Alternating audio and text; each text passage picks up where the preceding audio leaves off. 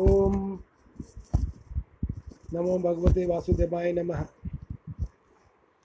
ज्ञान वैराग्य संयुक्ता भक्ति प्रेम रसावहा प्रे प्रतिगेहम प्रतिजनम ततः क्रीड़ा करिष्यति।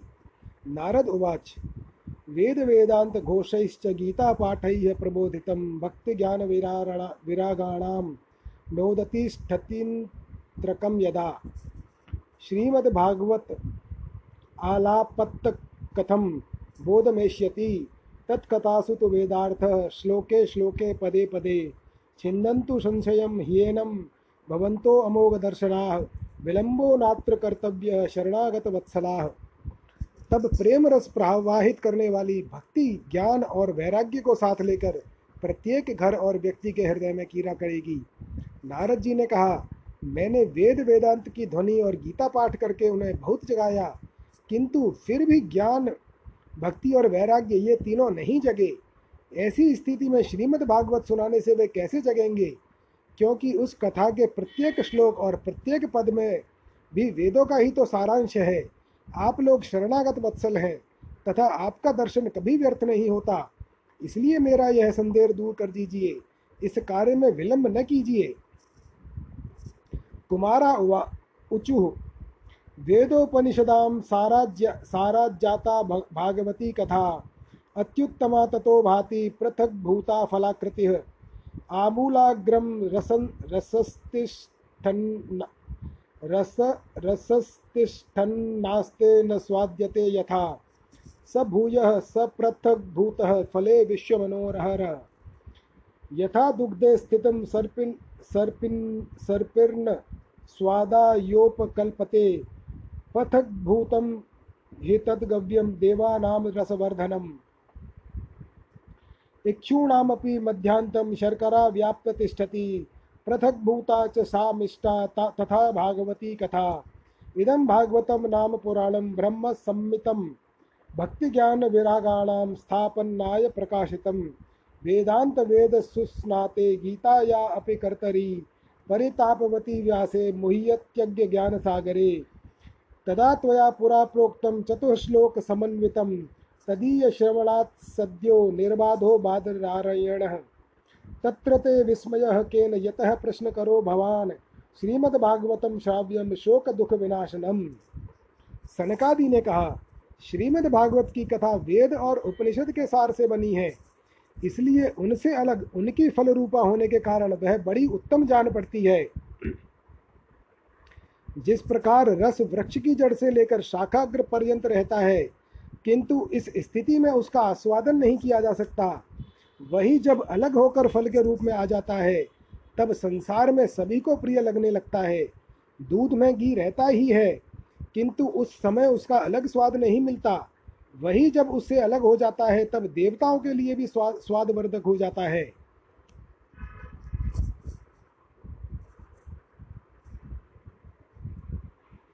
खांड, ईख के और छोर और बीच में भी व्याप्त रहती है, तथापि अलग होने पर उसकी कुछ और ही मिठास होती है। ऐसी ही यह भागवत की कथा है। यह भागवत पुराण वेदों के समान है। श्री व्यासदेव ने इसे भक्ति, ज्ञान और वैराग्य की स्थापना के लिए प्रकाशित किया है।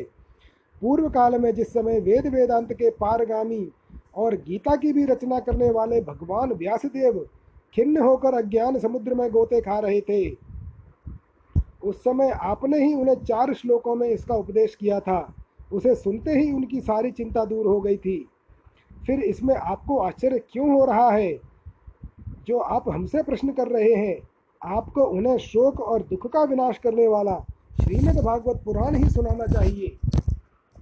नारद उवाच यदर्शनं च विनिहन्त्य शुभानि सद्य, श्रेयस्तो श्रेयस्तनोति भवदुःख दवार्दितानां निःशेषे शेषमुखगीतक थैप थैकपानाः प्रेम प्रकाश कृतये शरणं गतोऽस्मि। भाग्योदयेन बहुजन्म समर्जितेन सत्संगम च लभते पुरुषो यदा वै। अज्ञान हेतुकृत मोह दान दान दान्धकार नाशम विदाय ही तदोदयते विवेकः।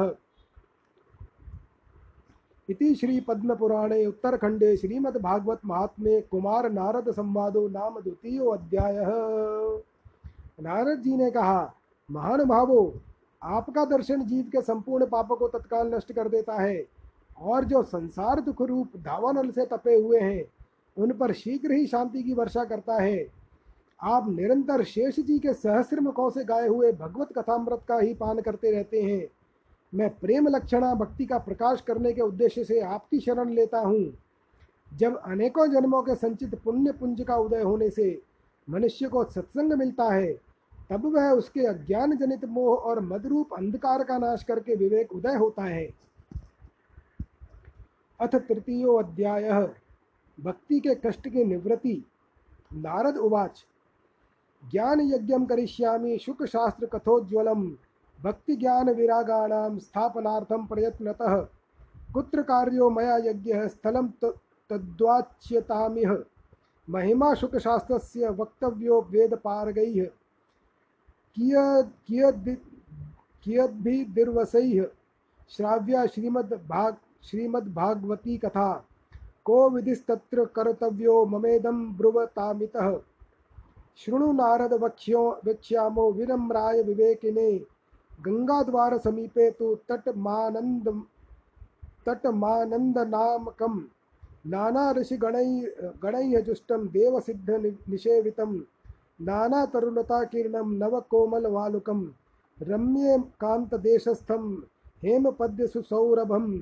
यत् समीपस्थजीवानां वैरम चेतसी न स्थितम। नारद जी कहते हैं, अब मैं भक्ति, ज्ञान और वैराग्य को स्थापित करने के लिए प्रयत्न पूर्वक श्री सुखदेव जी के कहे हुए भागवत शास्त्र की कथा द्वारा उज्जवल ज्ञान यज्ञ करूँगा। यह यज्ञ मुझे कहाँ करना है? आप इसके लिए कोई स्थान बता दीजिए। आप लोग वेद के पारगामी हैं, इसलिए मुझे इस शुक शास्त्र की महिमा सुनाइए। यह भी बताइए कि श्रीमद् भागवत की कथा कितने दिनों में सुनानी चाहिए और उसके सुनने की विधि क्या है?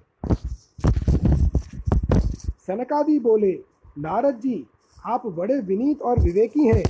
सुनिए, हम आपको ये बातें बताते हैं। हरिद्वार के पास आनंद नाम का एक घाट है।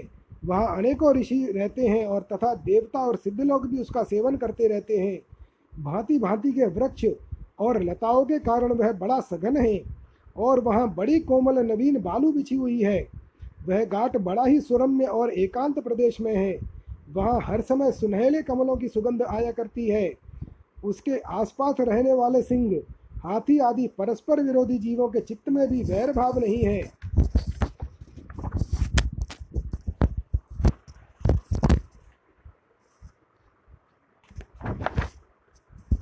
ज्ञान यज्ञस्त्वया तत्र कर्तव्यो ह्य प्रयत्नतः, अपूर्व रस रूपा च कथा तत्र भविष्यति। पुरस्ततं निर्बलं चैव जराजीर्णकलेवरं तद्वयं च पुरस्कृत्य भक्तिस्तत्रागमिष्यति। यत्र भागवती वार्ता, तत्र भक्त्यान्दिकं व्रजेत्। कथाशब्दं समाकरण कर्ण करण्य तत् तत्रिकं तरुणायते। वहाँ आप बिना किसी विशेष प्रयत्न के ही ज्ञान यज्ञ आरंभ कर दीजिए। उस स्थान पर कथा के अपूर्व रस का उदय होगा। भक्ति भी अपनी आँखों के ही सामने निर्बल और जराजीर्ण अवस्था में पड़े हुए ज्ञान और वैराग्य को साथ लेकर वहाँ आ जाएगी। क्योंकि जहाँ भी श्रीमद् भागवत की कथा होती है, वहाँ ये भक्ति आदि अपने आप पहुँच जाते हैं। वहाँ कानों में कथा के शब्द पढ़ने से ये तीनों करण हो जाएँगे। सूत उवाच, एवं मुक्त कुमारास्ते नारदेन सम समम ततः गंगातटम समा जग्मुह, कथापानाय सत्वराः यदा यातास्तटं ते तु तदा कोलाहलो अप अप्यभूत। भूर्लोके, देवलोके च ब्रह्मलोके तथैव च। श्रीभागवत पीयूषपानाय लस रसलम्पटाः धावन्तो अप्यान् अप्यायुः। सर्वे प्रथमं ये च वैष्णवाः। भृगुर्वशिष्ठश्च च्यवनश्च गौतमो। मेधातिथिर्देव देव मे मेधातिथिर्देव देवल देवरातो, रामस्तथा गादिसुतश्च शाकलौ मृकण्डुपुत्रातित्रिज त्रिज पिप्पलादाः योगेश्वरौ व्यासपराशरौ च, छाया, छायाशुको जाजलिज जहन्मुख्याः, सर्वे अप्यमी मुनिगणाः सह पुत्रशिष्याः इस प्रकार कहकर नारद जी के साथ सनकादि सनकादि भी श्रीमद् भागवत कथा का पात, पान करने के लिए वहाँ से तुरंत गंगा तट पर चले आए। जिस समय वे तट पर पहुँचे, भूलोक, देवलोक और ब्रह्मलोक, सभी जगह इस कथा का हल्ला हो गया। जो जो भगवत कथा के रसिक विष्णु भक्त थे, वे सभी श्रीमद् भागवत अमृत का पान करने के लिए सबसे आगे दौड़ दौड़ कर आने लगे। भृगु, वशिष्ठ च्यवन गौतम मेधातिथि देवल देवरात परशुराम विश्वामित्र शाकल मार्कंडेय, दत्तात्रेय पिप्पलाद योगेश्वर व्यास और पराशर छाया शुक जाजली और जनु आदि सभी प्रधान प्रधान मुनिगण अपने अपने पुत्र, शिष्य और स्त्रियों समेत बड़े प्रेम से वहाँ आए। इसके सिवा वेद, वेदांत, उपनिषद, मंत्र, तंत्र सत्रह पुराण और छह शास्त्र भी मूर्तिमान होकर वहाँ उपस्थित हुए।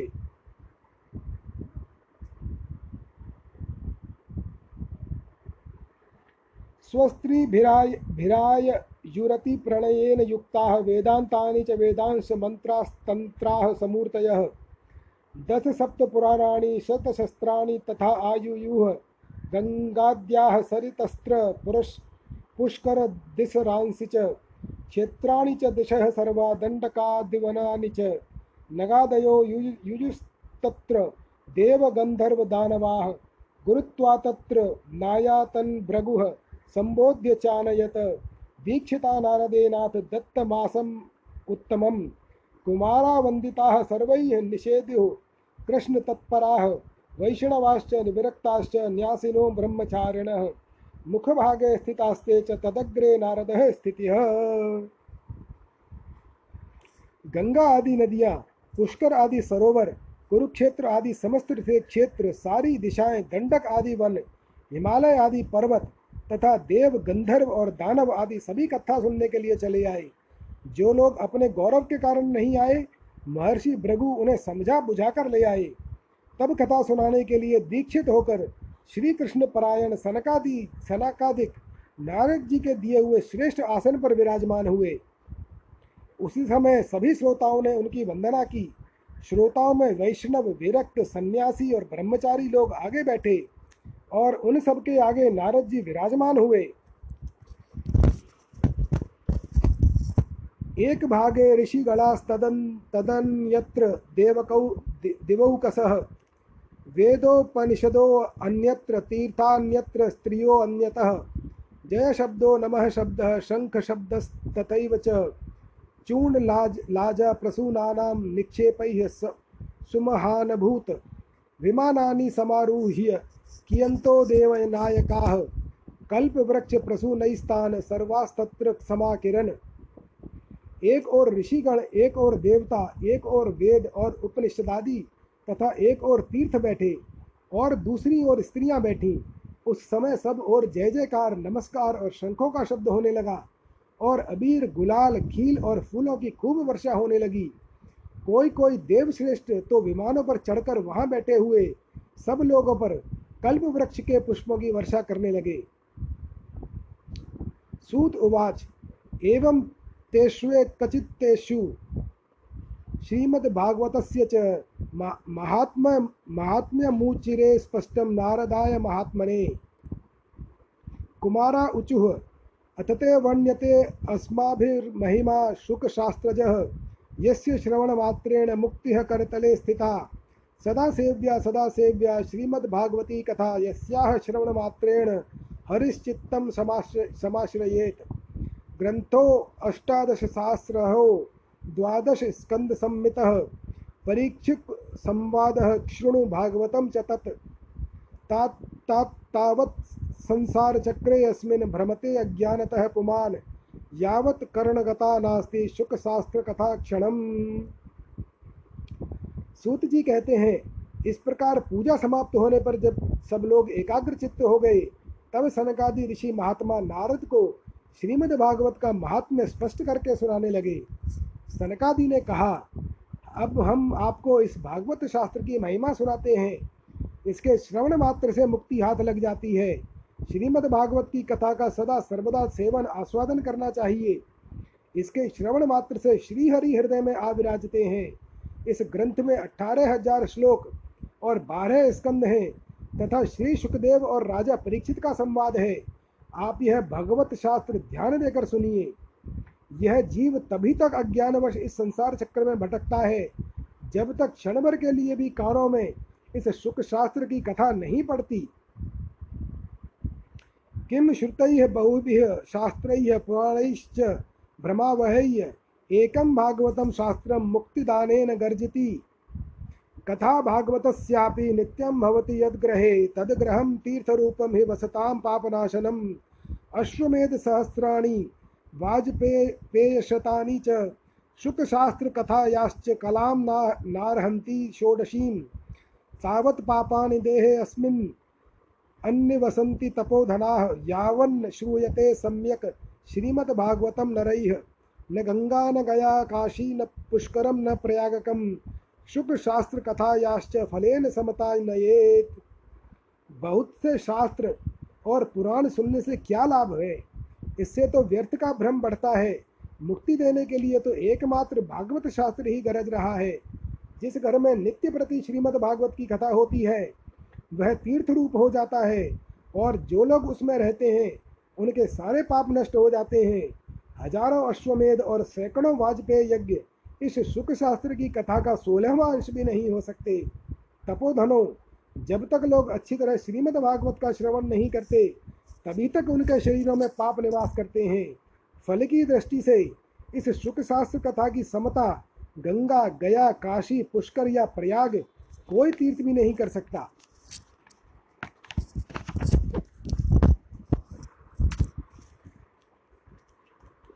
श्लोकादार्ध श्लोकपादं वा नित्यं भगवतोद्भवं पठस्व स्वमुखेनैव यदीच्छसि परां गतिं वेदादिर्वेदमाता च पौर पौरशं सूक्तमेव च। त्रयी भागवतं चैव द्वादशाक्षर एव च। द्वादशात्मा प्रयागश्च कालः संवत्सरात्मकः। ब्राह्मणाश्च अग्निहोत्रं च सुरभिर् सुरभिर्द्वादशी तथा। तुलसी च वसन्तश्च पुरुषोत्तम एव च। एतेषां तत्त्वतः प्राग् प्राज्ञैर्न पृथक् भाव इष्यते यस्य यश्च भागवतं शास्त्रं वाच, वाचयेदर्थ तो अनिशं। जन्मकोटिकृतं पापं नश्यते नात्र संशयः। यदि आपको परम गति की इच्छा है तो अपने मुख से ही श्रीमद् भागवत के आधे अथवा चौथाई श्लोक का भी नित्य नियम पूर्वक पाठ कीजिए। ओमकार गायत्री, पुरुष सूक्त तीनों वेद। श्रीमद् भागवत, ओम नमो भगवते वासुदेवाय। यह द्वादशाक्षर मंत्र। बारह मूर्तियों में लगने वाले सूर्य भगवान प्रयाग, संवत्सर रूप काल, ब्राह्मण, अग्निहोत्र, गौ, द्वादशी तिथि, तुलसी, वसंत ऋतु और भगवान पुरुषोत्तम, इन सब में बुद्धिमान लोग वस्तुतः कोई अंतर नहीं मानते। जो पुरुष अहर्निश अर्थ सहित श्रीमद् भागवत शास्त्र का पाठ करता है उसके करोड़ों जन्मों का पाप नष्ट हो जाता है। इसमें तनिक भी संदेह नहीं है। श्लोकार्ध श्लोक पादम व पठे भागवतम यह च यह नित्यम पुण्य पुण्यमाप्नोति राजसूया अश्वमेधयो। उक्तम भागवतम नित्यम कृतम च हरिचिंतनम तुलसी पोषणम चैव सेवनम समम। अंतकाले तु ये नैव श्रूयते प्रीत्या तस्यैव वैकुंठम गोविंदोऽपि प्रयच्छति।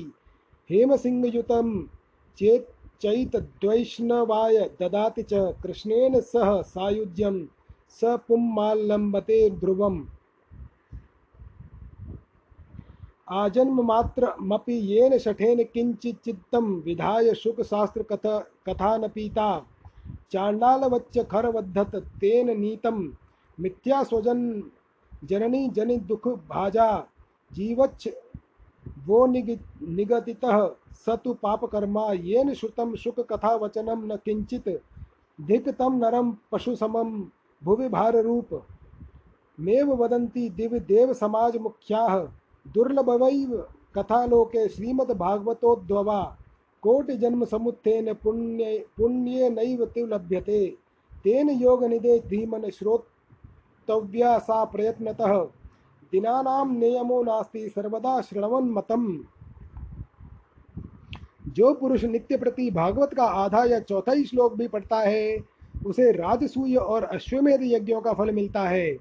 नित्य भागवत का पाठ करना, भगवान का चिंतन करना, तुलसी को सींचना और गौ की सेवा करना, ये चारों समान हैं। जो पुरुष अंत समय में भी श्रीमद् भागवत का वाक्य सुन लेता है उस पर प्रसन्न होकर भगवान उसे वैकुंठ धाम देते हैं। जो पुरुष इसे सोने के सिंहासन पर रखकर विष्णु भक्त को दान करता है, वह अवश्य ही भगवान का सायुज्य प्राप्त करता है। जिस दुष्ट ने अपनी सारी आयु में चित्त को एकाग्र करके श्रीमद् भागवतामृत का थोड़ा सा भी रसास्वादन नहीं किया, उसने तो अपना सारा जन्म चांडाल और गधे के समान व्यर्थ ही गंवा दिया। वह तो अपनी माताओं को प्रसव पीड़ा पहुँचाने के लिए ही उत्पन्न हुआ है। जिसने इस शुक शास्त्र के थोड़े से भी वचन नहीं सुने, वह पापात्मा तो जीता हुआ ही मुर्दे के समान है। पृथ्वी के भार स्वरूप उस पशु तुल्य मनुष्य को धिक्कार है। यो स्वर्गलोक में देवताओं में प्रधान इंद्रादि कहा करते हैं। संसार में श्रीमद् भागवत की कथा का मिलना अवश्य ही कठिन है। जब करोड़ों जन्मों का पुण्य होता है, तभी इसकी प्राप्ति होती है। नारद जी, आप बड़े ही बुद्धिमान और योग निधि हैं। आप प्रयत्न पूर्वक कथा का श्रवण कीजिए। इसे सुनने के लिए दिनों का कोई नियम नहीं है। इसे तो सर्वदा सुनना ही अच्छा है। ओम नमो भगवते वासुदेवाय।